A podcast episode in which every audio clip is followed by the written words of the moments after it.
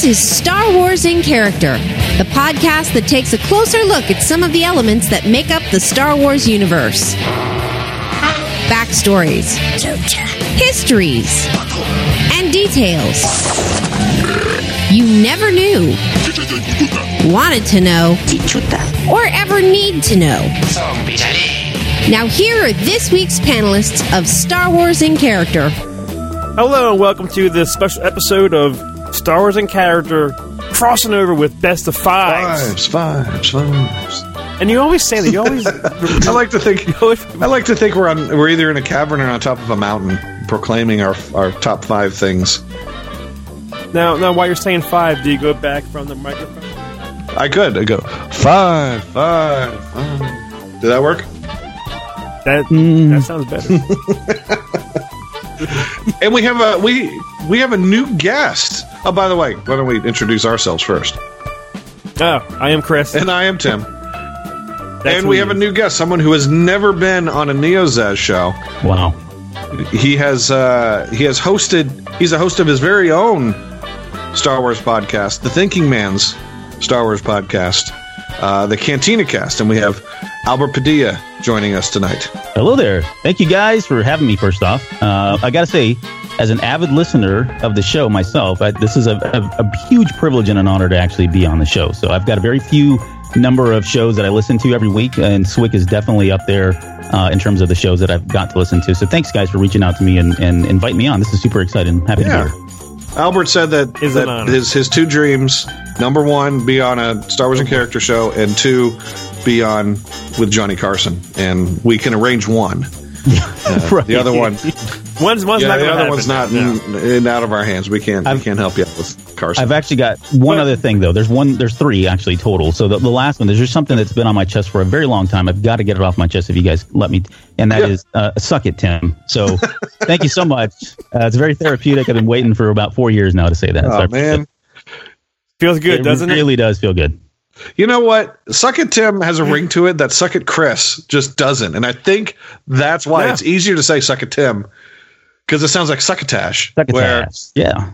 whereas Suck it Chris Suffering succotash. is harder to the, it- the the hard the hard C and K k- k- k- is harder to to say. So I, that's why I think more people say Suck it Tim. Plus, plus for me, Suck a Chris is just every Tuesday. You know, so. it's, it's, it's, it's. Wait, who's is someone new. saying that to you? I'm keeping that to myself. Every Tuesday. Yeah, I was like, wait a minute, hold on. That's that's a riddle wrapped in mystery.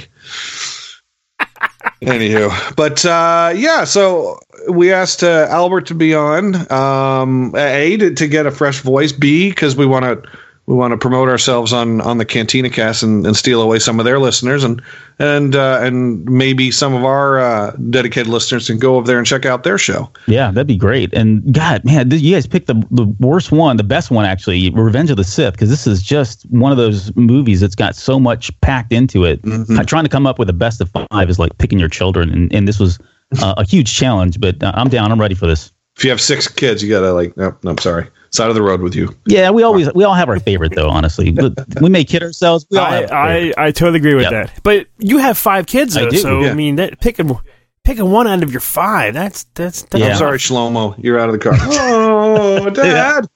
You're almost 18.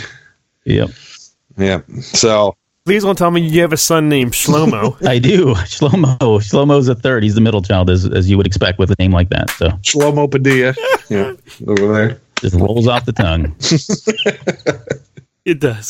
So, uh, so anyway, today what we are talking about is, uh, and and if you haven't if you haven't heard the previous uh, best of fives that we've done, um, there's been a lot of negative talk about Star Wars over the past year or so, year and change, and uh, I just and and and and I, and I'll further admit some of some of that has that's come come from our show as well and it's it's it's it's as as Star Wars fans, we like to talk about the good and the bad. But I wanted to put together a series of shows that's we just talk about the things that we love about Star Wars. So it's all positive. uh, we're we're we just want to reinforce that we do yes we do in fact love Star Wars and we want to talk about the things that we love about them. If uh, you know, I mean, I know I'm sort of rambling on here, but uh, so we, have been going through each of the movies. Uh, and um, and picking our be- our top five things each that we love about each of the Star Wars movies. And today we are talking about Revenge of the Sith. Of the Sith. Now, uh, Albert, what t- tell us about when you saw Revenge of the Sith? What what tell tell us about the when you saw it. Do, do you remember the theater? If you went with people? Oh blah, yeah. Blah, blah. Yeah, 2005. I mean, that was their opening night, camped out. I think I got there the night before. Um, and so, again, you guys got to remember that this was a time when you couldn't buy tickets online. There were no pre-sales. You got in line, and yeah. uh, you gave people dirty looks if you know they were holding spots and and kind of all that stuff. So that was, and then once you got into there, then you got to the line itself, right? Then you had to wait, and then as soon as they pulled that rope open, it was a mad rush, literally running to get to those, you know, the prime seats if you could. Um, so that was, I mean, that in itself was an event and, and just kind of a thrill to get there. But it was 2005 when it when it opened up. I think I may have seen this one. I probably saw this one at least 10 times. Uh, not mm. more than Titanic, which is still the movie I've seen the most. I, am not embarrassed to say that. Uh, but it's pretty close. No, nothing yeah, wrong with no, that. It's a good movie. Um, but yeah, it was just a great, great experience. And I really, I was a huge fan of the prequels uh, at that moment, even after Attack of the Clones and The Phantom Menace. So this one, I didn't really go in with a, a lot of high expectations except one particular scene, which is on my list that I'll talk about a little bit later. Yeah. But I mean, it delivered. I mean, it just showed. You talk about you want to talk about the good things of a movie. There's a lot of great things about this movie. So it was just a really great experience overall to have a, having watched this and kind of at that time thinking this is the end. There are going to be no more uh, Star yeah. Wars movies, and, and Lucas was on that 60 minute uh, you know uh, interview a couple weeks before the movie release, and he mentioned there will never be a seven. I'm never coming back. There were, you know, he was pretty dead steadfast about it. And here we go. You know, fast forward today, of course, we've got two more and another coming out. But so yeah, it was a great, great experience. Yeah. Is was this your favorite? Your favorite? Prequel? I would say yes. Although I, I do have the Phantom Menace up there more yeah. for emotional because I just you know we were, we waited so long to get this right, and yeah. I mean it just delivered on a lot of different levels. Even I was able to just kind of look past a lot of the the stuff that the Phantom Menace didn't do well. But overall, I mean, that was an that was a very emotional experience for me. You know, here I am, born in '73, got went to all these movies as a kid, and then having to wait that long period of time before we got the Phantom, Phantom Menace. That was the big payoff for me. So, so yeah, I would say it, it's a real close uh, first or second with the Phantom Menace. Neck and neck. Yep. Mm-hmm. It's, it's like almost like a New Hope and yeah. Empire. Like sometimes they switch off. You like one more than the yep. other one. Absolutely, right there with you. Yeah. yeah. Chris, you you saw this. Yes. You saw this before I did. I think so, and I, I actually there's I remember uh, I remember I think you calling me or texting me or, or, something like that. I was working in, in Doylestown, driving around, and, and I still to this day I know the road that I pulled over so I can talk to you or text you back without you know crashing. I remember when we were talking about this this movie and how and what you thought and what I thought yeah. about it. Chris, uh, you saw it at a private screening at your wife's movie theater, if I recall. Yeah, that's that, that's probably true. I love how he always remembers stuff memory. for you. That's like just it's great. He yeah. does, and it bothers the hell out of me. He he knows my family better. It's sweet. It's sincere. I love it. Keep it keep it going. But and uh, but I I refuse to go to the private screening. I for for those I don't know we've mentioned this before. I I have not seen a Star Wars movie in the theater with Chris since the special editions. Um, Why is that? Because I I didn't because for each of the prequels you went to a you went to a, a private screening, and I wanted to watch it with a real audience. Um, well, you could have seen it. And again. so so with with with Phantom Menace, we I don't I don't think you and I ever went back to see uh, any of any of the prequels uh, at the same time. Um, I remember with Phantom Menace, I had set up the things with the guys from Wizard Magazine. They came down, and so I went with the guys who eventually went on to to do um, Robot Chicken. So we I saw I saw Phantom Menace with those guys. Attack of the Clones. I remember just going. I, I actually don't really remember that one that much. Um, and then uh, Revenge of the Sith, staying at the same theater, sitting in basically just about the same seat that I was in for Phantom Menace, and uh, yeah, and, and, having a having a good old time watching watching that one at there at the at the Richland crossings there, right outside Quakertown. But but uh, I, I I do remember this this opening more so than more so than the previous ones, having more people like excited in the parking lot, seeing lightsaber battles, seeing uh, yeah. cars people designed cos- cosplaying, yeah, cars designed to look like Star Wars spaceships, uh, people dressed up as Darth Vader. Uh, as as this one was opening, so I, I remember this one a lot for that, seeing the fan involvement because between 99 and 2005 there was a there was a big shift in how people uh, presented their their fandom like fandom. the yeah the whole idea of the, the the the comic conventions and that sort of stuff had started to shift from comics and sci-fi to cosplaying so there were a lot more people cosplaying was starting to become more and more accepted in 2000 and now and now it's it's its a whole whole other thing. Uh, but yeah, you were starting to see that at the beginning of that, people like decided that they wanted to buy, you know, their their their stormtrooper outfits and their and their make their their Darth Vader outfits and and do all that that sort of stuff. So you you really saw that when this one came out. Um, and now when you go to uh, movie theaters, they don't allow you to wear masks and that sort of stuff yep. without prior approval. Um, so that you kind of see that going on, unless you're dressed as a Jedi. Uh, you don't see a whole lot of the the cosplaying now with the on, on these uh, these movies opening, which is kind of a little bit of a shame. Yeah. Well, at, at um, Cal Theater, the 501st actually contact her theater and ask permission. Yeah. They can come by and all dressed up in photos and stuff, which is cool. Yeah. Yeah. Yeah. yeah you, cool. you actually, remember, I just remembered at Revenge of the Sith, that opening night, that was the one movie, and it didn't happen at Phantom Menace. It didn't happen with Attack of the Clones, but that was the one movie that I recall.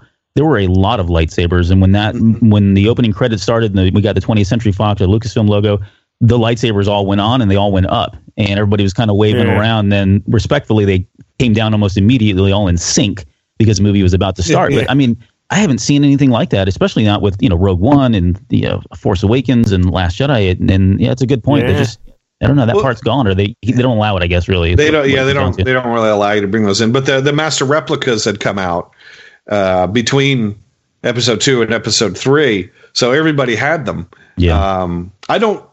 I don't think I brought mine with me, but I know I brought it to celebration for episode three. Chris and I had it either there or in Florida. I, I remember and there's a there's a there's a shot of the audience of one of the things that we went to, and you can see Chris and I up in the top corner with our lightsabers on. I was like, those are that's that's me and Chris right up there.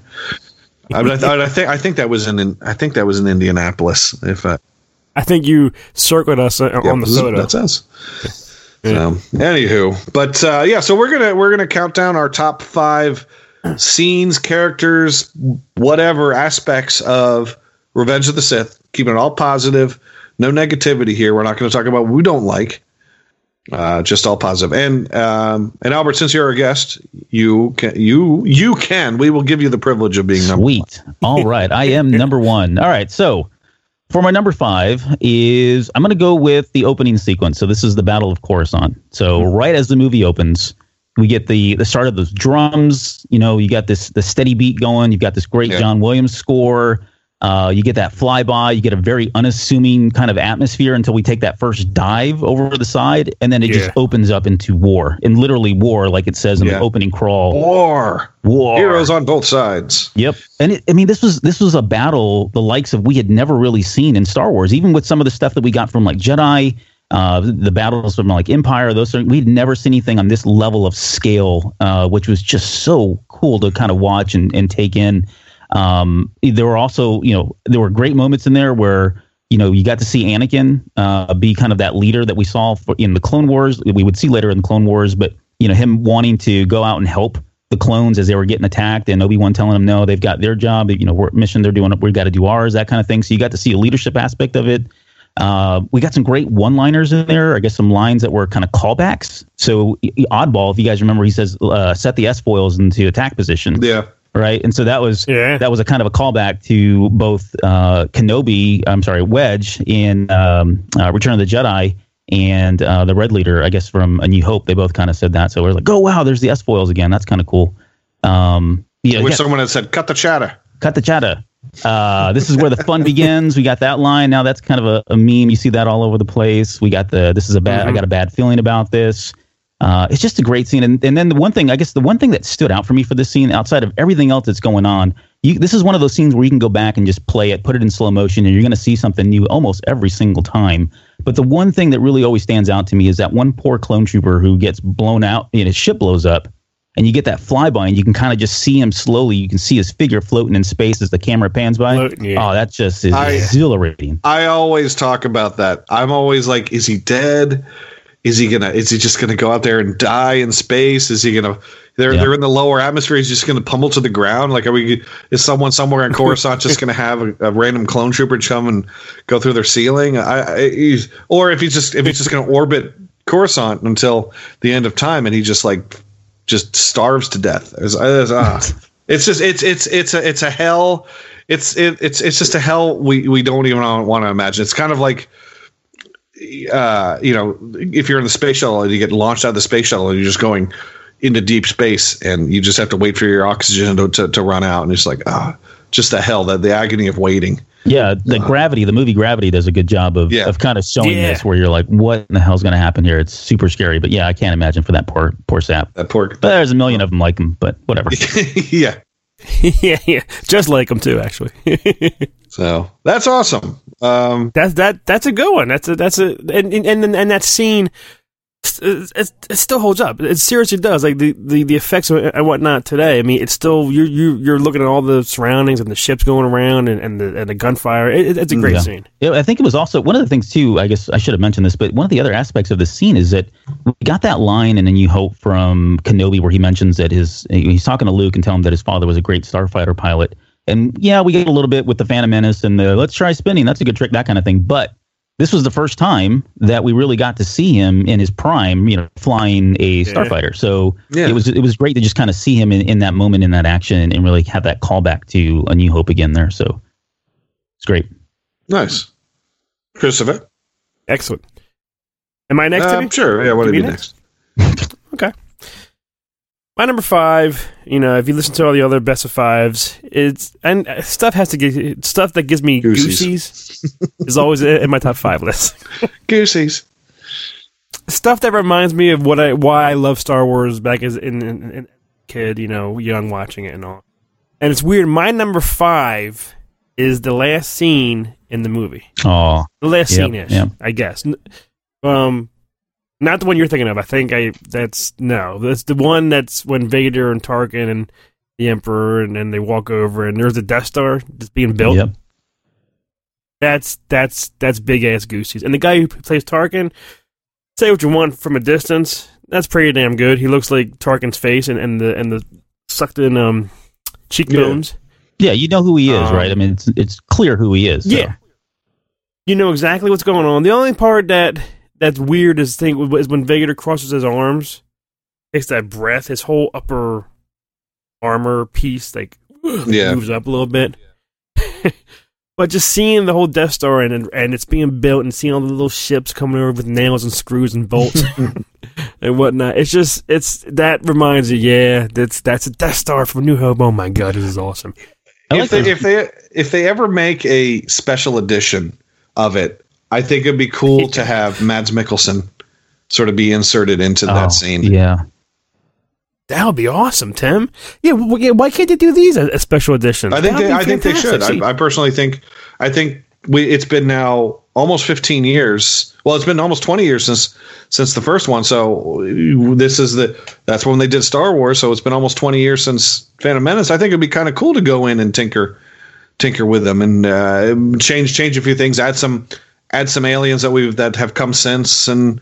Uh, sort of enrich it a little bit. I think I, I personally think that would be an awesome idea, but I don't I don't think that Disney is going to invest in the prequels.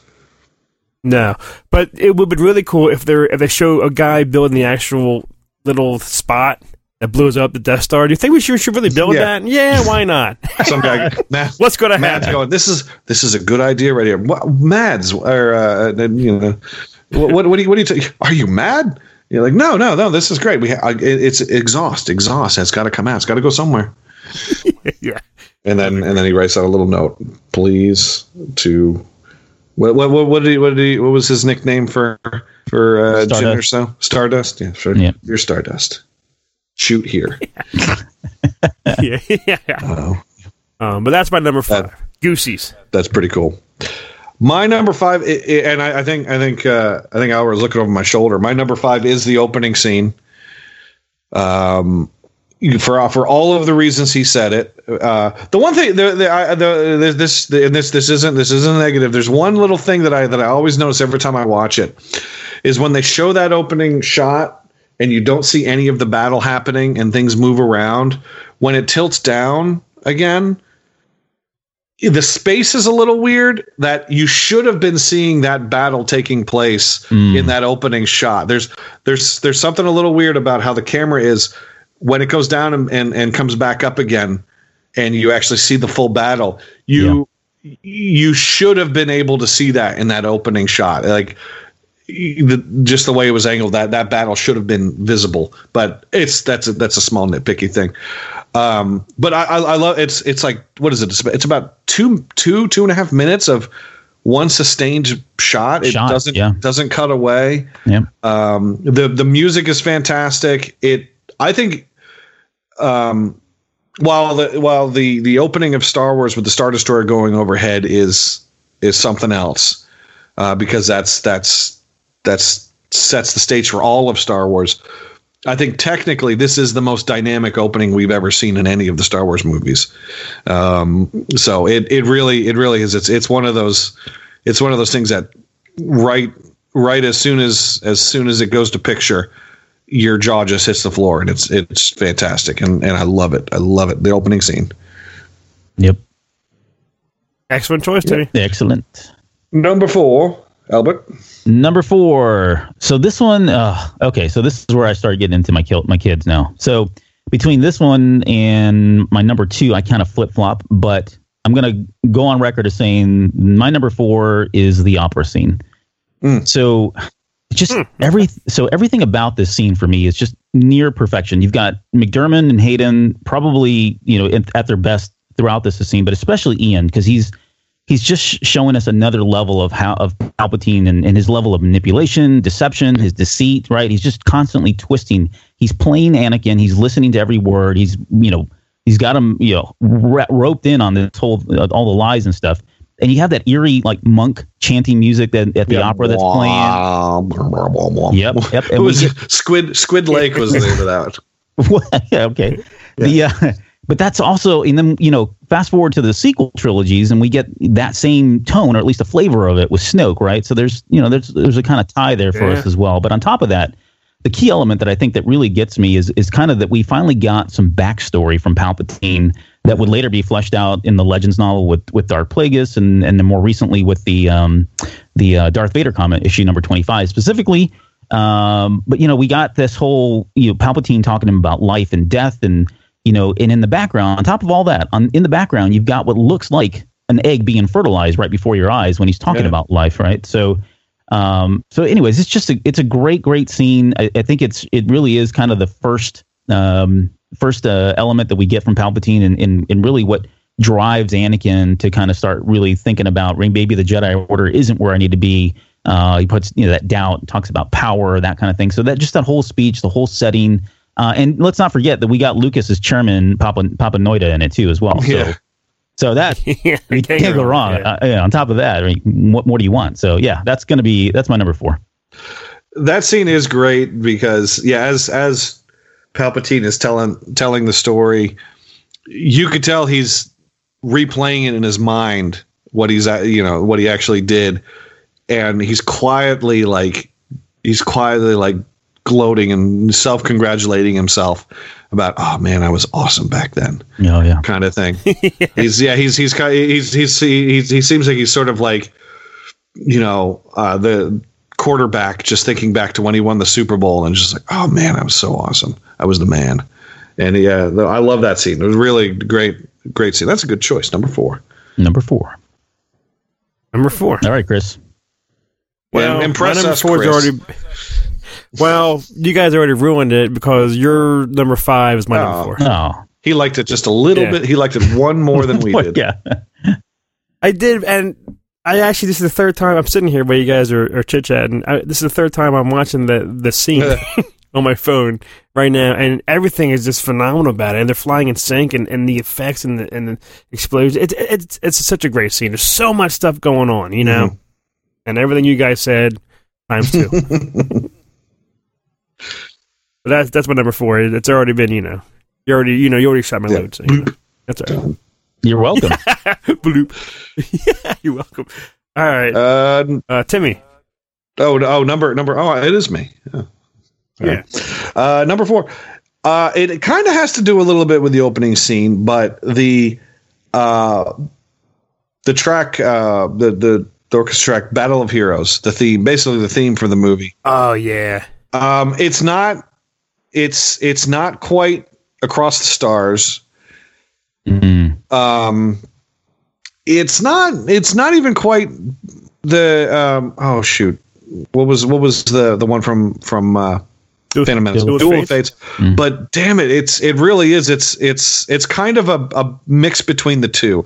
It's this sweeping orchestra piece that really gets your your your blood going. It's it's not it's not like a it's not like a real pumping one, but it, you you hear it and you just you just get excited. It's it it's a it's a near perfect uh, movie theme um, that I think uh, that I think I think if if if for for any prequel hater out there, I, I think that the one the one thing that I think just about everybody can agree on is is how fantastic the scores are for all of the prequels, and Battle of the Heroes is no exception. It it really it really is like near perfection. I love it so much.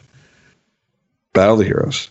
Do you- like you know, and, and we've all, we've all said this. We've all everyone in the world said this. Like like John Williams. Like what would these movies be like without him? Boring. Crap. Yep.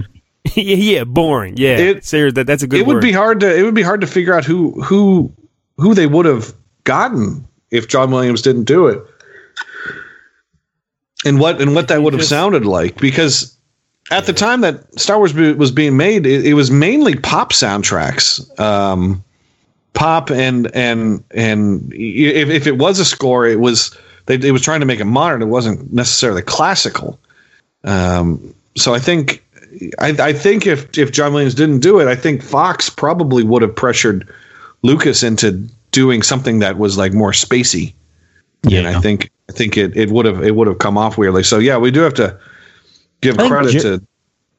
Oh, I'm sorry. No, sorry. I was gonna say Jerry Goldsmith is somebody that probably would have been a shoe in, I guess. He He would have been pretty. Yeah, he yeah, been. but I, I I have a feeling Jerry Goldsmith probably would have. I mean, I I I, I can say this with with with no with no research. I have a feeling he would have he would have been tempted to go down the sci-fi e route rather than I because I, think this John Williams score influenced him when he did this. Well, did he do the first Star Trek? Yeah. I think this kind of influenced him, therefore influencing James Horner on, uh, further influencing James Horner on uh, Wrath of Khan. hmm So I think I don't know. I uh, I have a I have a feeling that even if Jerry Goldsmith had had taken this, he probably would have taken some notes. But I I have a feeling it still would have. We still would have heard some like wee wee wee wee wee wee. Right. It's thrown thrown in there somehow, but uh, but you never know. Again, it's it's it's a, it's an it's it's one of those alternate histories that will will um, we will we'll never really know how how Yeah. it would have played out. I was trying to think of other prolific like composers at least during that era. Yeah, you made a good point. There really weren't a whole lot, not not to the likes that we've got today. Had like Um, Ennio Morricone was still alive, still is. Um, uh, oh shoot, um, Bernstein, Elmer Bernstein was was was around then. yeah, yeah. But don't get me wrong. I, I would. No, there's nobody going to replace John Williams. I mean, No, no, no. John, like that's gonna be that's gonna be like when when he you know moves on and and passes, man. That's gonna be just a, just like the end of an era. You know what I mean? Like no other movie will have that kind of style and, and music again. You know. Well, I think I think Williams also um, he also had you know as a composer and as a conductor, I think that informed him a lot. Uh, you know, conducting classical symphonies. I don't. I, at the at the time that he at the time that he did Star Wars, I don't know how much.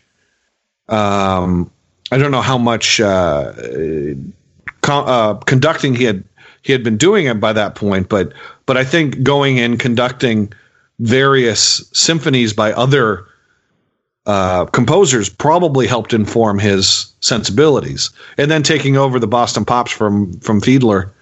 Um, you know, he probably he probably talked with Arthur Fiedler, and Fiedler probably gave him a lot of insight uh, again, along with other other uh, conductors to uh, uh, that that as I said in, informed his sensibilities and created created the John Williams that we got. Well, maybe if that uh, little gig that his son has over at Toto doesn't work out, he can Yeah. step in with the for his dad's footsteps here and knock some songs out for us. Yeah, was We'll see. we got was that was, was it Rosanna? Rosanna, that was Toto. Yeah, I just I just saw yeah I just saw them a couple months ago here in Austin. It was great. really. Oh yeah. Wow. Did you did you try to did you try to get his autograph? Uh, I did not try to get his autograph, but I did rush the stage because after after they played uh, um, Rains Out Africa, Yeah. everyone like left, like literally everybody left, and so I was able to make my way to the front of the stage and got right up there and got some you know some pictures of him, but didn't didn't stick around for any autographs Wow. and stuff. See, but, I would I would need him to sign my Star Wars poster because he wrote Lapti Nek. oh, that's right, he did. Yeah, he did write that. I need to get I need I need Johnny Williams Jr. I, I, I don't know what his son's name is. I'm sorry. Uh, it's Joseph. Joseph Joey Joey uh, Joey Williams to come and uh, and sign my my Star Wars poster for Lapti Nek. Uh, at the at the last um, uh, at our Balls for All, uh, I had managed to get my hands on about twenty Toto T-shirts. So we Nice. gave we gave away Toto T-shirts to anybody that wanted them at that uh, at the Balls for All. So there was a little bit of a Star Wars connection there with the free Toto T-shirts. Now those And then now, Tim- now those T-shirts I couldn't I couldn't I mean I could give them away I did give them away I couldn't sell I tried selling those on eBay I couldn't sell them if I had those Toto T-shirts now I'd be getting twenty bucks a pop for those. Oh things. yeah, absolutely. damn you Weezer. Tim Tim brought twenty and he, and he brought home nineteen. I know I, I didn't even keep one for myself. I wish I did. Yeah, Oh, Tim. I'd be the coolest kid on the block. Uh, all right. Um, My so up- that was that was my number four. So we're back to we're we're back around to the beginning. All right, here we go. Number three is Number three. Order sixty six.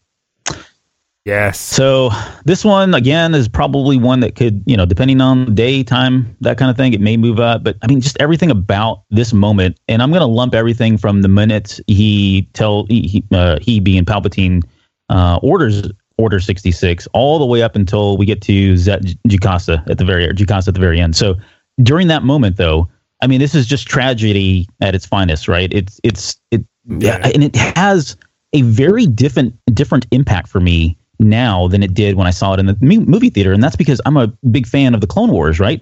So if Yeah. you, right, Mhm. so if you watched the Clone Wars and you got into that, the minute you went back and watched this scene again, you got to see Hiedi Mundi, Aayla Secura, Plo Koon. These guys actually meant something to me. They meant a lot more to me then It was sadder watching them go this time around than yeah. yeah, yeah, I mean, it just guts you uh, to to no end, um, and then especially with the clones too, because you start to you know you develop that affinity, that relationship with the clones, and I can I'm one of those folks that when the Clone Wars came out, I really didn't give a rat's butt about the clones at all. I thought they were I just related them uh, to like stormtroopers, right? I don't really care about those guys; they're the Right. bad guys. And then you watch the Right. series, and you really start to really appreciate the clones and their individ- individuality, their personalities, that kind of thing. And so they grew on me. And so yeah, it just guts you even further when you watch, you know, the order when you watch Order sixty six. So um and then and then this is finally is it it's kind of all playing out. This was the end. This was the end of the Jedi Order. It was the end of the Clone Wars. You know, we were able to kind of bear witness to all of it for the for the first time in glorious THX and you know, uh, you got Commander Gree and Yoda and, and the slaughtering of the younglings. You know, Master Skywalker. There's too many of them, right? That scene just is, Yeah. is tragic in itself too. Um, and then of course I, I mentioned him, but you, you know you got uh, Zett Jukassa bailing out Bail Organa at the very end of the of that particular scene. So it's just a it's a very very dark moment. The movie was already going in. We knew it was going to be dark. We knew it was going to have shades of darkness in it more than any other movie that we'd seen so far. Um, but yeah, when this when this scene happens, it's it's it's pretty uh, it's a low point, I guess, but in, in a good way, right? It's it's just tragic all around. Yeah.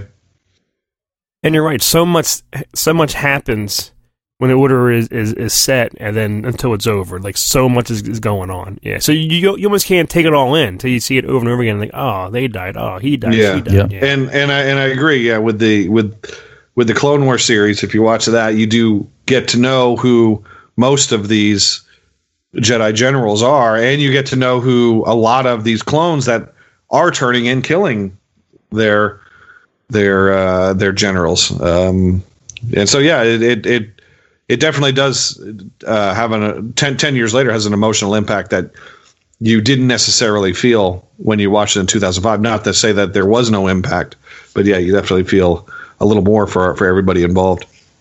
Yeah, And and and what that has done to you, Order sixty six. I I went to Five Guys tonight. and I had Order sixty three, Oh, and yeah. I was a little bit depressed. That I just want you to get an Order sixty six, and when you do, you see someone on Facebook always post it. You know, I Right, I, I posted. I finally got an order 66 out of Burger King. Oh. yeah. I finally got I finally got one and I posted it and I I prefaced it with like everyone else has got one. This is the first time I've gotten one and the comments Yeah. underneath it were just kind of like, yeah, we haven't seen that before. Oh, a little late to Right. the game. I'm like I'm like, dude, yeah, I'm a little late to the game because this is the first time I've gotten an It's- order 66. your This is a big deal for me. You sons Right. of bitches. I've never gotten Order 66. And Chris, if I were you, I would have went back and said, I need an order of fries, an, a burger, and a shake. And can you please place that on three different orders just so I can get the Order 66 ticket? Because I've, I've never gotten one. I would love to finally Order get that. 67, order 68, order 69. I got one at, at a Wawa once, so Yeah. it, it, it happens. You just gotta you know be at the right right time, right place. But uh, yeah, I know. I know the rest of the world has gotten their order 66s, but it took me 12, 13 years to finally get one. And I post on Facebook. I didn't need to be shamed Yeah. for for being late to the game. You bastards! This is this was on our own place. damn podcast fa- Facebook page. I was getting shamed for being late gotta- to the game. I'm going to go find that and like it just Yeah. so that you can feel the love. You like Yeah. it. Awesome, Tim. Heart, heart, heart. Yep. Order 66. Excellent. Yeah, choice, very. Albert. Uh, my number three is I, I would bet money that it would be one of you guys, one or two, or even both of you. Hmm. I'm only saying this now because my number two is really goosiness. Is it, is it So Bluebies? that's why that's my. no, but it should be, man. Change your number one. Scratch, scratch, scratch. I was I was more when when when she perished. I was like, Oh, don't ruin that, don't ruin that body, you know. Stop shooting at her Yeah. boobies, all right? Just just Are you talking about the girl that's coming up the stairs right before the opera scene? no. Uh, uh, what's her name? Um, Aayla Aayla Secura, Secura, yeah. right. Right, right. Yeah, yeah. Bluebies. I mean, those are some some nice blue uh, paint. um. All right. Well, uh, my number three is, eh, I guess it's in, it's probably in the top three lightsaber duels of all all the films. It's the obvious one. It's Obi versus Anakin. Mhm. Exactly when when Padme gives me the goosies and says, "You're you're you're breaking my heart." From that moment, all all the way until he's no, I got you. He's burning and he's dying, and then Obi comes over and steals his lightsaber and walks away. Everything about those two fighting, it's it's phenomenal. And my favorite part of that whole duel, which might be you guys, when they're finally in that one little computer room or whatever, and they both stand back and they're throwing their sabers for twenty minutes side by side. Oh yeah, Oh, yeah, whirling. It's, Yep. Yeah, they're both showing off. But this is what I can do. You know, I can do this. it's it's great. That's, little that's so that's that's so purely for just visual effect. It, like it, it, For in, in a real battle, like ah, I don't know if I would actually really do that. No, they could have done that for 20 minutes, and I would just watch them all 20 side by side. we really could have. But everything, I mean, there's some bad CGI here and there, and the whole lava, and they're swinging like Tarzan once in a while. And- At least at least they don't do the a little- Tarzan thing like Ah. uh, like, like Chewbacca does. oh, that would have been Keep it positive. Y- yes, Tim, keep it positive.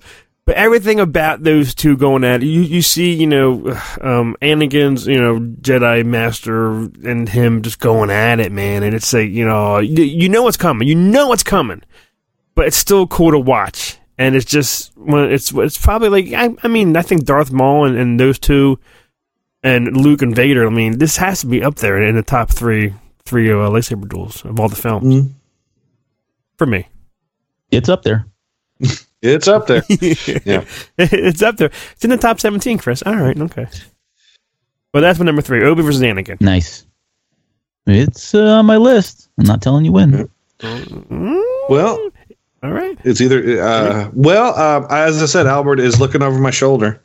Uh, my What? number three is He's right yes, behind he's you. in the house. he's right behind you.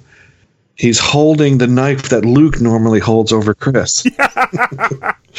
um, Oh, My number three is the Order sixty six montage. Um, And the thing that and the, and and we, uh, we we said we said most of it with uh, with Albert's pick. The the the the spot that really gets me there's there's two. There's uh, Ki-Adi-Mundi? the Ki-Adi-Mundi one is heartbreaking. Yep. Yep it's because he's like, "Come on!" I know. He's cheer- he's like rallying the troops and they just Yeah. stop and they you know, they basically line up into a firing squad at that Yep. point. It's just sad. It's it's terrible. The Ki-Adi-Mundi, and then uh, then Gree, and I, and I've I've mentioned this on on our show several times. Uh, when Gree gets he comes up and and you know lowers his weapon to to to to Yoda's head or whatever, and Yoda jumps up and kills him, and then there's that Chewbacca's like what? that's what he was Yeah. roaring. and then uh, yeah, Yoda just jumps up on him and goes run, and Yep. part of me would part of me would be, part of me would want to say, "Whoa, wait, wait, wait, we gotta we gotta talk about this," and then the other part of me be like, "That guy just killed that guy. I'm gonna do whatever he don't- tells me to do. I'm gonna run." right. so, um, but uh, but yeah, the the Order 66. It, it really is. It's it's it's heartbreaking.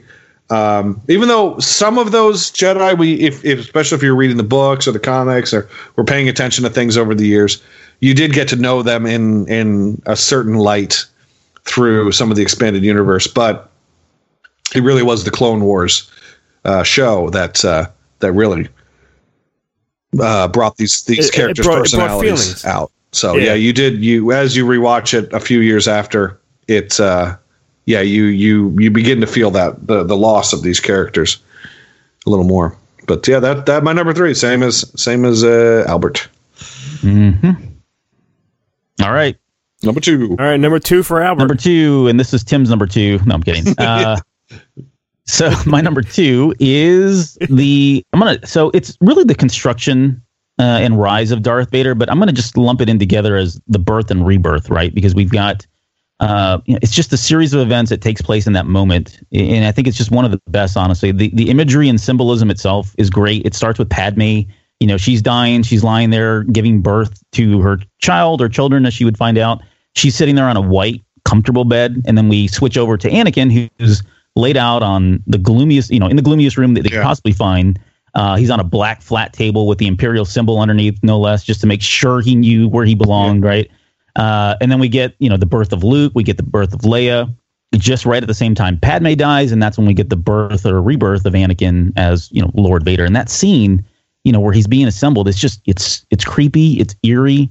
I love the visuals of it, the sound, especially with the helmet coming down. You get that little suction thump, right? And then the heartbeat. If you listen to the heartbeat, it just stops uh, for just a few seconds, and then you get the breathing. That's the next thing you hear.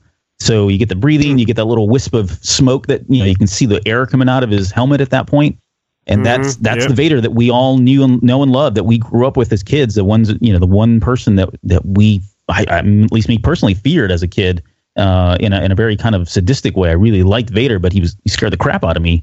Uh, but that was it. That was the the beginning of it. The beginning of the the monster, the the creation of the monster. So, um, yeah, just that the whole birth and rebirth scene. And I like how um, that is excellent choice. I like how Anakin has that look of like terror as they're Yeah. about to put the mask on. It, Yeah, it's coming down. He's like, yeah. "Oh, shit." He's like, what's this? What made? yeah, yeah. That, that he looks. He looks. He looks scared. Yeah. he really does. There's been a lot of talk too about if you guys go back and watch that scene, slow it down right as the helmet's going. Not when you see his eyes and he's got that scared look in his eye, but as this, as the helmet's going, I guess coming in and it's sealing, he's his mouth is moving, and there's a lot of debate right now about whether or not he murmured something or if he's saying something. Uh, I'd imagine he's just cursing because he's scared or whatever. But rubber baby buggy bumpers.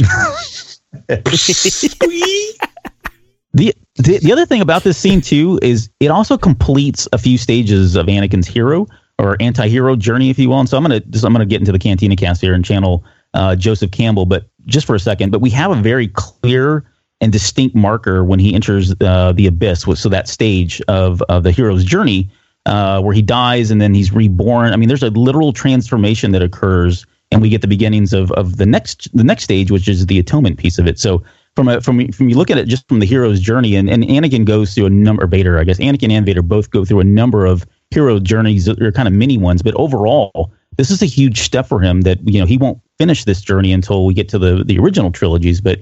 This is a very, very pivotal moment uh, from a from a Campbell perspective and, and from George Lucas storytelling perspective. So uh, it was just a great, great scene. Um, really watched it. I think when in preparation for this show, I don't know, it's been a couple weeks now. I think I went back and watched this scene alone probably about four or five times just because it was just that good. Yeah. That's that's that's an excellent choice. Fantastic. That's fantastic. Totally agree. Right on, brother. Christopher. yeah. Uh, number, number two, two, right? Number two.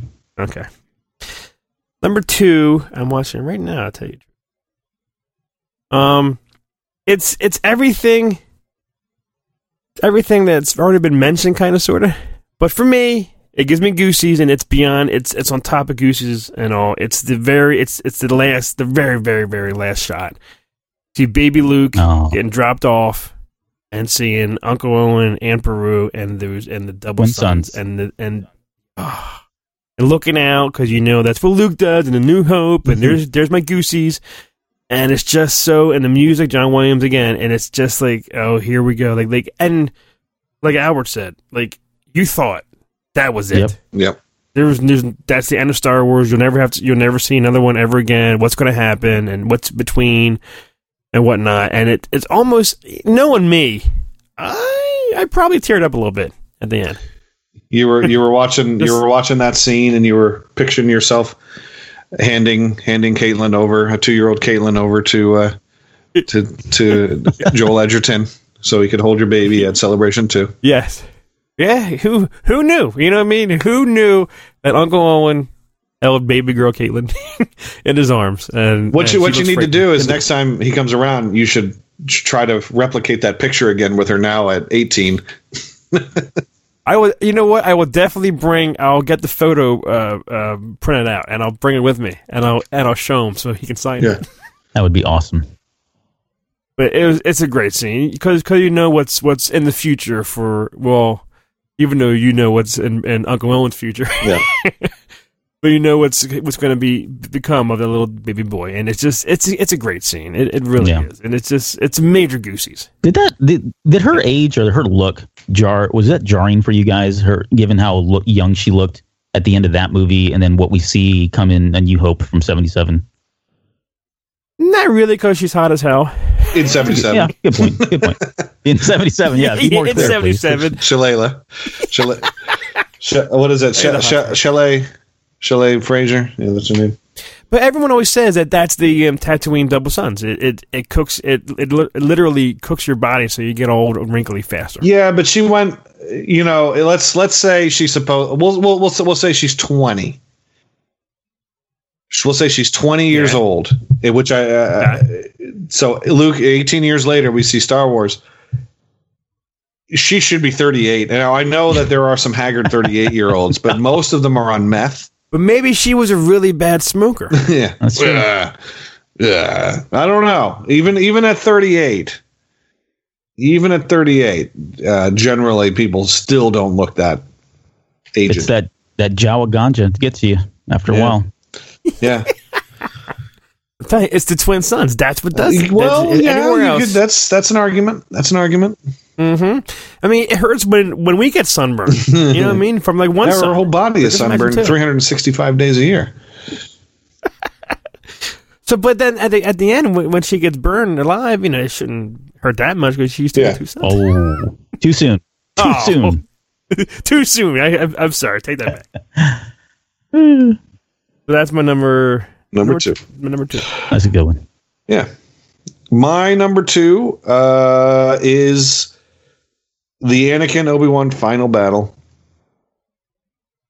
Phenomenal. It it really is, and unlike a lot of, uh, I mean, not, I, won't, I won't say a lot. I, unlike some of the battles that we see in the Star Wars movies, this one actually looks like they're actually trying to kill each other. Yeah.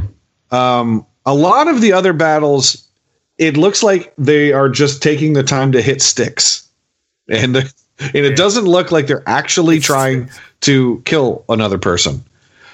Um, they're like in um, in Phantom Menace, it, it it looks like it looks like they're doing a lot of acrobatic things that look nice on screen, but it's like, are they actually really trying to hit each other? And in this one, it really looks like they're trying to kill each other.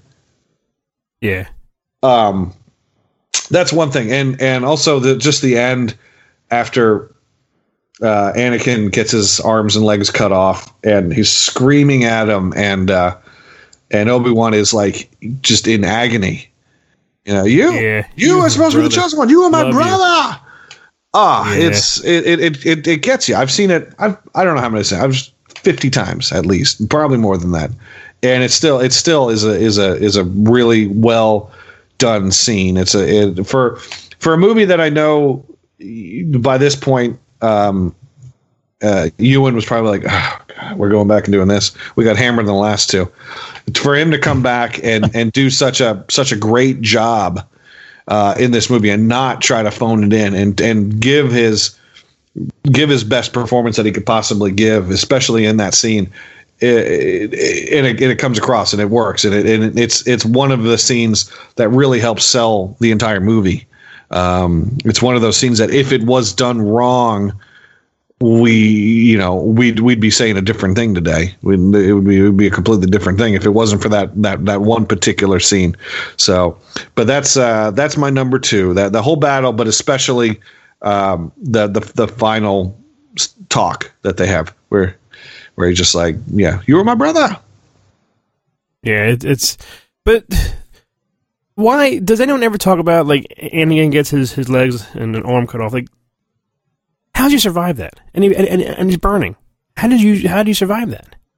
I, I, we've we've talked about this on our show, and I won't get into that that conversation because we really got the tinfoil hats and put those on. But but a lot of a lot of if you think about it, right? There's there's tones in this, and, and it comes out in the in the dialogue between uh, Palpatine and Anakin. But there are moments in there where they're talking about the passion that the Sith have, and that's if you look at the the Sith code.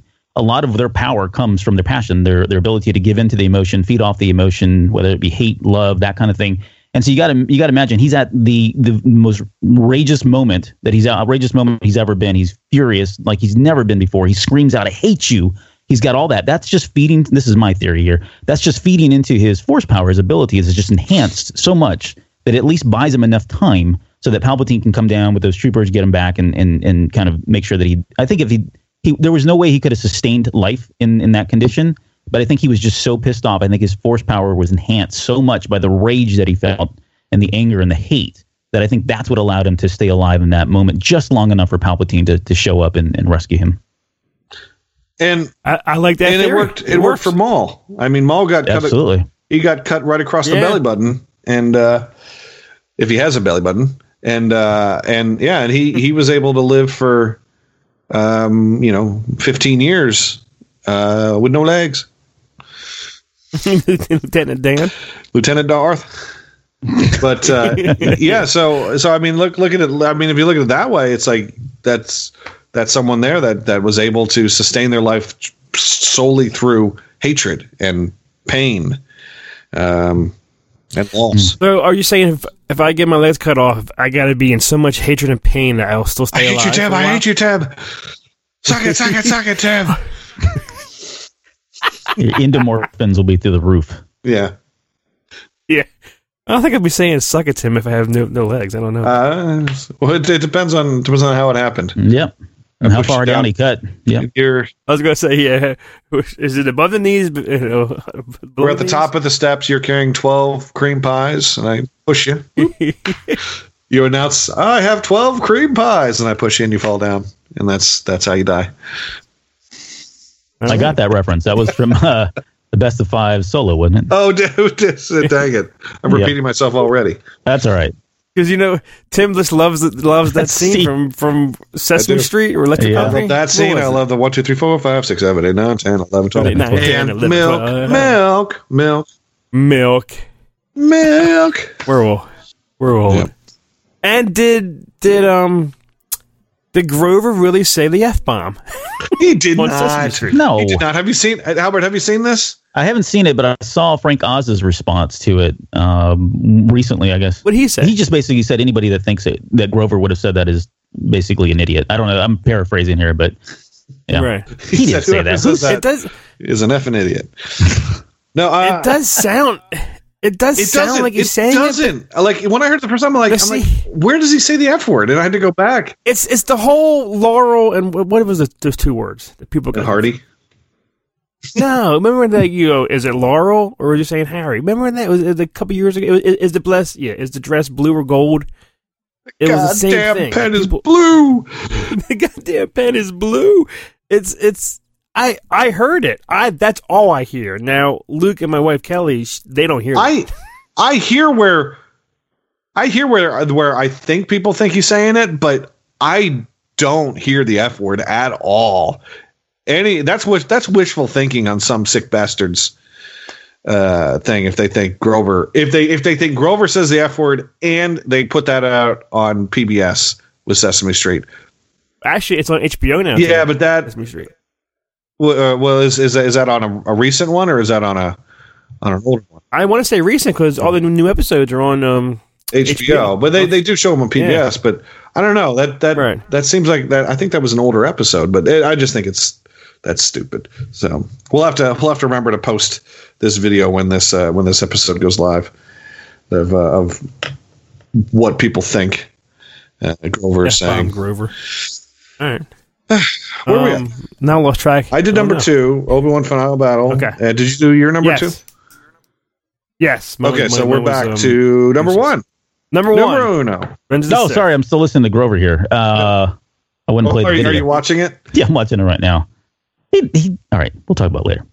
Um, my number one is, and it, it, I was kind of quiet when Tim was talking because, surprise, if you're playing at mm-hmm. home, my number one is Anakin versus Obi Wan Kenobi. So I will uh, uh, for everything that Tim already mentioned. But in addition to that, for me, this is what I had been waiting to see. What seemed like my whole life, because we know in A New Hope, right? At least we assume that based on the conversation that Kenobi was having with Luke Skywalker on Tatooine, that uh, and then also with Kenobi and Vader, you know, their that dialogue on the Death Star, that exchange where they're talking about when I last met, that kind of thing. This was just something we knew something had happened between them. We didn't know exactly what it was, and it wasn't until later that we started getting those rumors I don't know if you guys remember this, but this is like during the dark times. But we started getting rumors of you know scripts that had been written, and there was basically there may have been a scene out there of an epic battle between the two on a lava planet, mm-hmm. and uh, you know Obi Wan invested in him, and that's how he lost you know more than just two legs and an arm. And so that was there was like this just cloud of mystery that I that that lived with me and stayed with me for years and years and years. And this was the one thing that when I knew that the prequels were when they were announced, this is the one thing that I was looking forward to the most. I didn't really care so much about whether I was going to see Anakin as a kid. I didn't care so much if I was going to see, you know, Obi Wan specifically or you know Leia's parents, like the Organas, any of that stuff.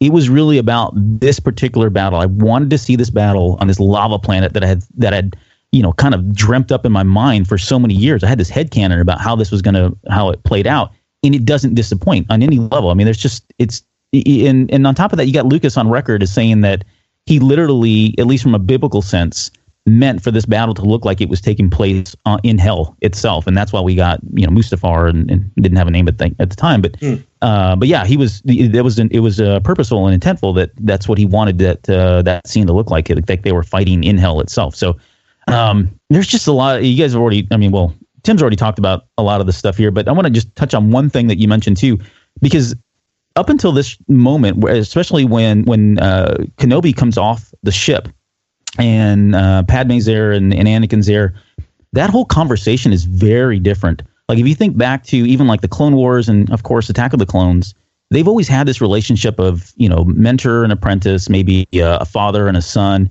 I wouldn't say it's condescending, but he never really kind of spoke to Anakin at that same level. We got a very small glimpse of it as Anakin or Kenobi was leaving right in the, earlier on in the movie, and he finally tells him, "Hey, you've always been a great person, or you're a better Jedi than him than yeah. I am." Right? There's that moment there, and we didn't. That was another very sincere moment that we never really had seen. But this is the first time that these guys are talking man to man, and and you know yeah. something's going down. Like he's not he's not sugarcoating anything. This is it was a very you got a very very real sobering kind of look at their relationship, very different than what we had ever seen before prior to it. So that in itself just kind of sets the tone for what was about to happen, and um, you know, with with the fighting and the choreography, and it was just amazing. I mean, they they I think they practiced for months of months on end. It's all all them with the exception of like two quick scenes where they did some CGI stuff, but it's all done in real time, right? They're not you know speeding up the cameras or anything for any effects. Uh, it's just it's a great great battle. It's still not probably my favorite all time uh, lightsaber battle as much as I, am going on and doting about it right now. Mm-hmm. But it is it is just one of those great great moments in in Star Wars lore. And and I'm with you, Tim, on especially on the, the very end that dialogue between them. You know, where especially when he mentions, you know, you were said to destroy the Sith, not join them, bring balance to the Force, not leave it in darkness. Um, that in itself, the whole balance of Force and and the chosen one and all that. I mean that that today reigns is more impactful now, given what we know about you know the sequel trilogies and you know go back to the Mortis arc, right, mm-hmm. in the Clone Wars. All that stuff just plays into it, and you go back and watch this movie again, you watch the scene again, and it just means a lot more now because we've got all that additional content and context that we didn't have when it was first released. So, so great, great. Uh, I have to give it my number one overall, and this is the one that fluctuates uh, from time to time between. Yeah. But but that's it for right now for today, anyways. Tonight. now, and, and you got to give props to um Ewan I mean, his his performance, his, his acting is, is why his Obi Wan is, is is one of the yeah. greatest characters. Even yeah. even prequel haters are like clamoring for an Obi Wan movie starring Ewan McGregor. Yep. Uh, yeah. So yeah, it's uh, he's he's fantastic in it, and and bringing up the the whole lava planet. When when did we hear that that this whole happened on a lava planet? Like at what point? At what point did that become a thing? Like I I, I, I was just paging through the the novelization for Star Wars, and it's not mentioned there. Nope. The I can, first time. No, go ahead. Sorry, keep going. I'm going to grab the, a book. The first time I remember it being spoken about, and I think it was with a uh, interview with George Lucas that I read. I had this the these British magazine copies of Dark Empire and it was it had uh, Dark Empire and had a backup story of an Indiana Jones thing from the early '90s, '91 or '92, and uh, and I seem to remember reading something there about it. That may have been the first time I had read it because he had said that he was planning on making these these movies. I mean, it was a good seven years later that we finally got them, but he said they had been planning on making them. I think I think they even gave a date like we're th- we're hoping by 1995 to have these movies out. Um, but I, I, think that was the first time I had heard about a lava planet. Um, do you guys have any memories of where that may have come from? I just remember hearing about it from other people, mostly. Yeah. Yeah, I think for so I'm I'm actually trying to go back now and look because I thought I remember. So I was a, a pretty big fan of the. I don't know if you guys ever played the West End uh, game Star Wars role playing game that came out like in is it 88, 87? No. So that, we know that, of it. We know of it. Yeah. So so, yeah. that source book, a lot of that material. This is where like Pablo Hidalgo and a number of folks were kind of contributing at the time. But this is really in that dark time of of Star Wars where we didn't really get anything. We didn't have TVs. We didn't have movies. We didn't have any cartoons uh, from up until about ninety one. This was really the only thing we had. And there was a source book that came out. And it mm-hmm. does talk about it uh, when you look at the Vader character. I'm looking it up right now. It doesn't mention the lava planet per se, but it does talk about the battle that they have and, and the scar, the scars that he that he had to live with after fighting Kenobi. Um, but it was it was shortly after that that I we started getting that, and I don't I honestly don't recall where that came from exactly. I know it was in a it was in one of the original scripts. I know that. Um, I don't remember which version of it. Maybe like version two, version three of the script that they had yeah. uh, originally had in there. Um, so, but yeah, it was it was definitely in the late '80s, maybe early '90s that we first started getting wind of it, and Uh, it might may have been on the internet. I, I can't I can't recall anymore. But mm. yeah, it, it was just one of those things that I I remember.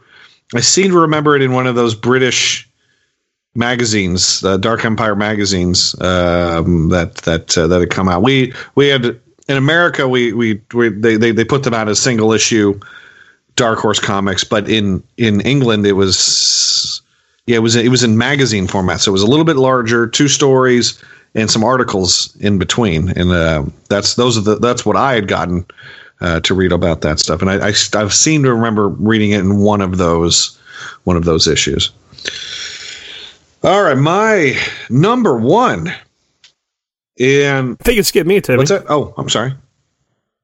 Your That's right, number we, one one is because all of us had on our list uh, the the the saber battle. So that's that that's cool that we all yeah. matched matched up there. My number one's already been said, kind of, sort of, but but Albert, you, I mean, he really went on. He, he told like the whole entire scene, like of Vader's birth. Mm-hmm. I I have one little little tiny scene that yes gives me goosies, and it's the whole Vader breath. Yeah, when you when you and you're right. When when that mask comes down and you see the, the air go down and then you breathe and you see the air come out and move. It, it's it's just that's what we all wanted wanted to to hear. Re- refresh my memory is at the end of Sith's credits at the very end. Do you hear him breathing? No that was at the end of what am I Phantom thinking? Menace. Was it Phantom yeah, Menace? I think you're right. I don't think it was at the end of Sith okay it's, it's been a while. I haven't seen, but why would Vader be? I guess it's it's. I think like it's just to remind you.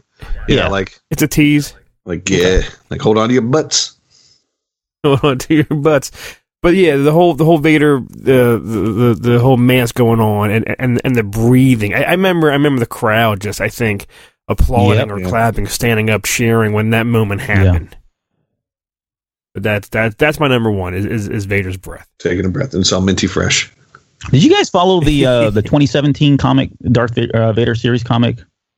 No, but I, have been hearing good things about oh, it. It's, it's, amazing. I can't I can't recommend yeah. it enough. But the very first couple of uh, issues of that take place literally right at that moment, and it's kind of a retelling of that scene, and so it's a little different. But it did throw off some folks. I think there was a lot of debate and, and conversation that was going back and forth about whether you know the comics took too much liberty with that scene. I, I have to say that I really enjoyed it. Um, it's a comic book, and so I would I don't really want the same exact thing shot for shot, line for line. Uh, I'm not expecting that in a comic book, but if you get a chance, go take a look at that. It, it's it's very interesting, and when you read the first four issues, five issues of it, and then you read the last four or five issues of it, it kind of makes sense. You get to understand why uh, Charles Soule did that with that particular comic. Hmm. Is the whole no scene in the comic? Of him? No. no. It is, but it's it's done. it's I always think of the roller coaster. The no, you know, it's going up and down. Um, yeah, it's it's in there, but it's it's uh, pulled back a little bit, just a little bit. Yeah. Okay. Okay. I uh, I mean, I, I know I know Star people really love the Star Wars comics. I have never been able to get into any of the Star Wars comics. Um, very much. I mean, I, I had the Dark Empire ones. I've read a few here and there. Oh, those are great. But there's there. I don't know. Sometimes especially with the with the with the prequel adaptations they'll take a scene and the scene is like 10 minutes long but they'll condense it down to one panel and i'm like oh. And, or, or and and or it'll be a scene that's that's kind of nuanced and they'll make uh, the the panels kind of like over the top. Like it's someone like let's say it's Anakin saying you know I killed the the not just the men but the women and the children in the yeah. movie it's like that but in the comics it'll come across like he's got this big angry look on his face and it looks like he's yelling it.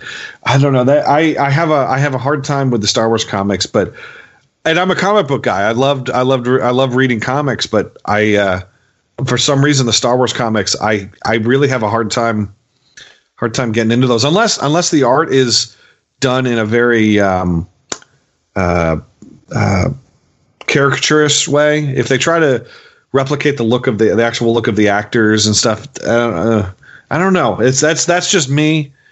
Uh, yeah. I'm digging should, myself into a hole there. Then. No, you should check this out then, because it's. I would say this is probably the best that that Disney's offered since they took over the license. Okay. Uh, and if you can't get into this one, then you'll save yourself a lot of time by not even trying to get into any of the other ones at this Yeah. point. So, but I picked up um I picked up some of the early uh, trade paperbacks of, of the first Star Wars comics that came out, and and while while I thought they were entertaining, I I just couldn't get into them. I tried. I was like, "Mm, mm." yeah. but anywho.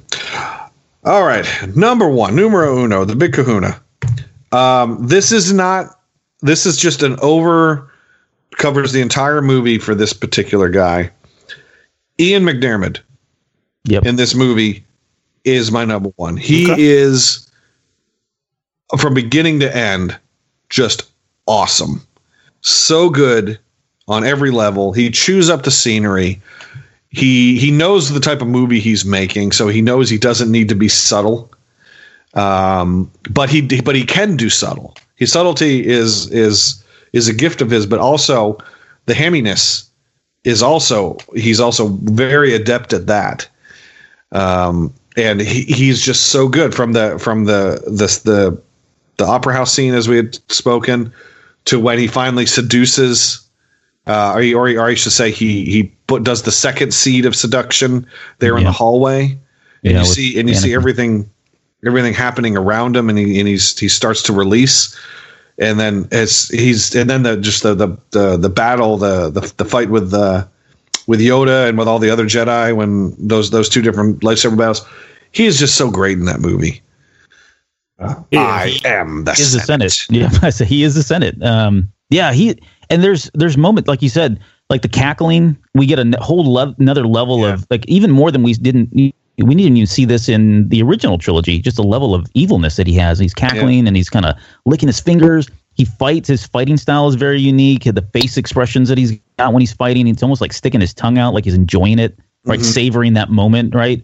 Um, he's just he's just you're, you're right, He- and you could probably say the same. You could say that about him for in every one of the movies that he's been in. Honestly, he just brings it It, it, uh, it just all day long.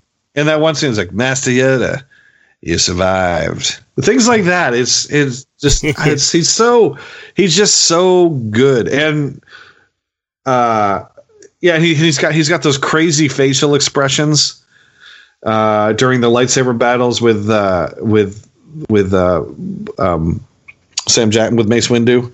Uh, he's just great, and and and and and I'm still not sure if he's if he's truly in fear. He's like no, no, no, or if he or if he really is like just playing the part. Like if he's if he's if he's uh, uh you know disfiguring himself to uh with with his force lightning to see if that to to to make it more convincing. Uh, there's there's just so so much so much great stuff with the writing of the character and his performance and how he how he chose to, to chose to do it is it's just it's fantastic. I, I love every minute he's on screen, every second he's on screen.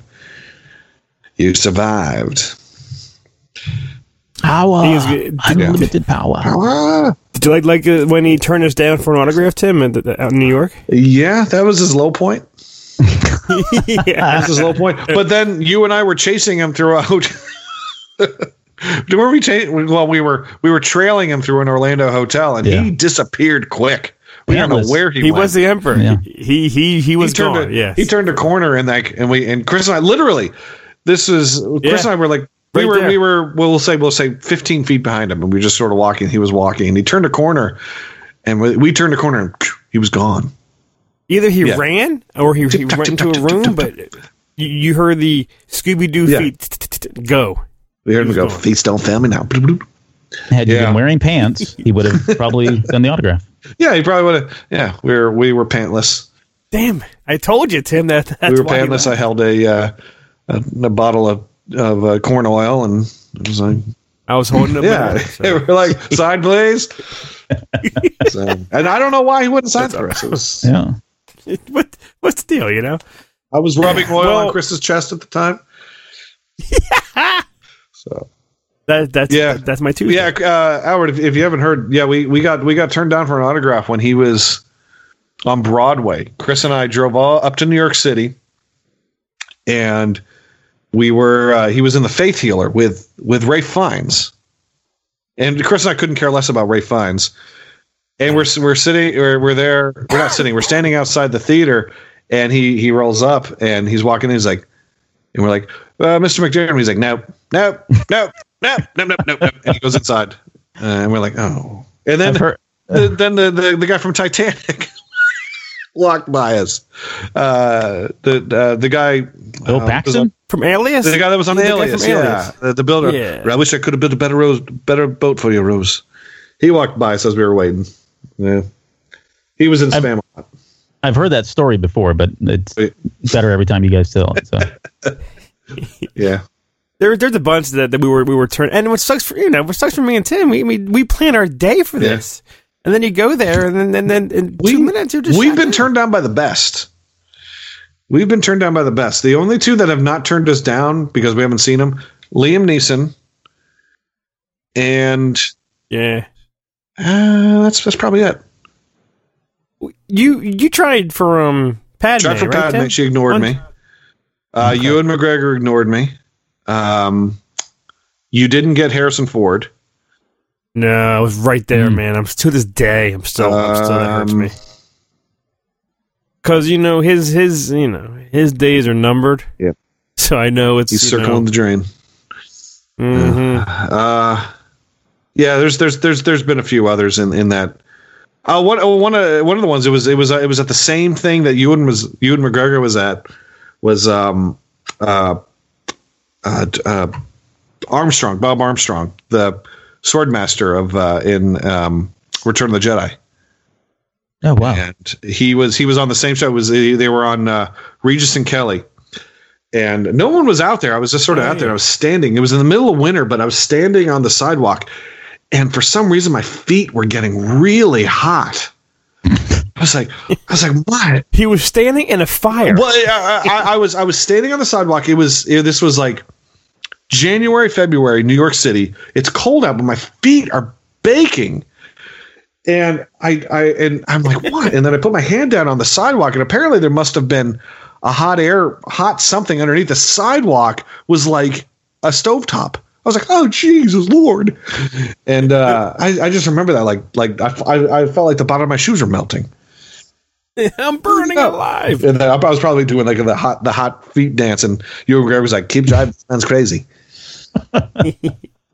so, anywho, Well, well, Albert, um, give us your list again from five to one, please. Real, real. Uh, number five, the Battle of Coruscant. Number four, the opera scene. Number three, Order sixty six. Number two, the birth and rebirth scene. And my number one is Anakin versus Obi Wan Kenobi. All right, my number five was when you see the Death Star for the first time. Number four was the Battle of Coruscant over Coruscant. Number three was Obi and Annie fighting. Number two was Baby Luke and the twin sons and Lars. And number one is hearing Vader just just breathe. yeah. So my number five was the opening space scene battle. That Number was mine. Four, yes, it was. You guys are in the same room. Stop it. Number four was the uh, the Battle of Heroes theme, fantastic. Number three was the Order sixty six montage. Number two was the Anakin Obi Wan final battle, and number one, Ian McDiarmid in all his glory in this movie. Very, very, very nice. Um, Albert, before you go, I want you to plug, tell us, do whatever you got to do. Tell us all about what you Uh, do. well, if you're a Star Wars fan and you want to get a little crazy with theory, speculation, psychology, motive, that kind of thing, check us out uh, at the Cantina Cast. Uh, be sure be sure to bring your tinfoil hats. Uh, they're required in order to listen to the show.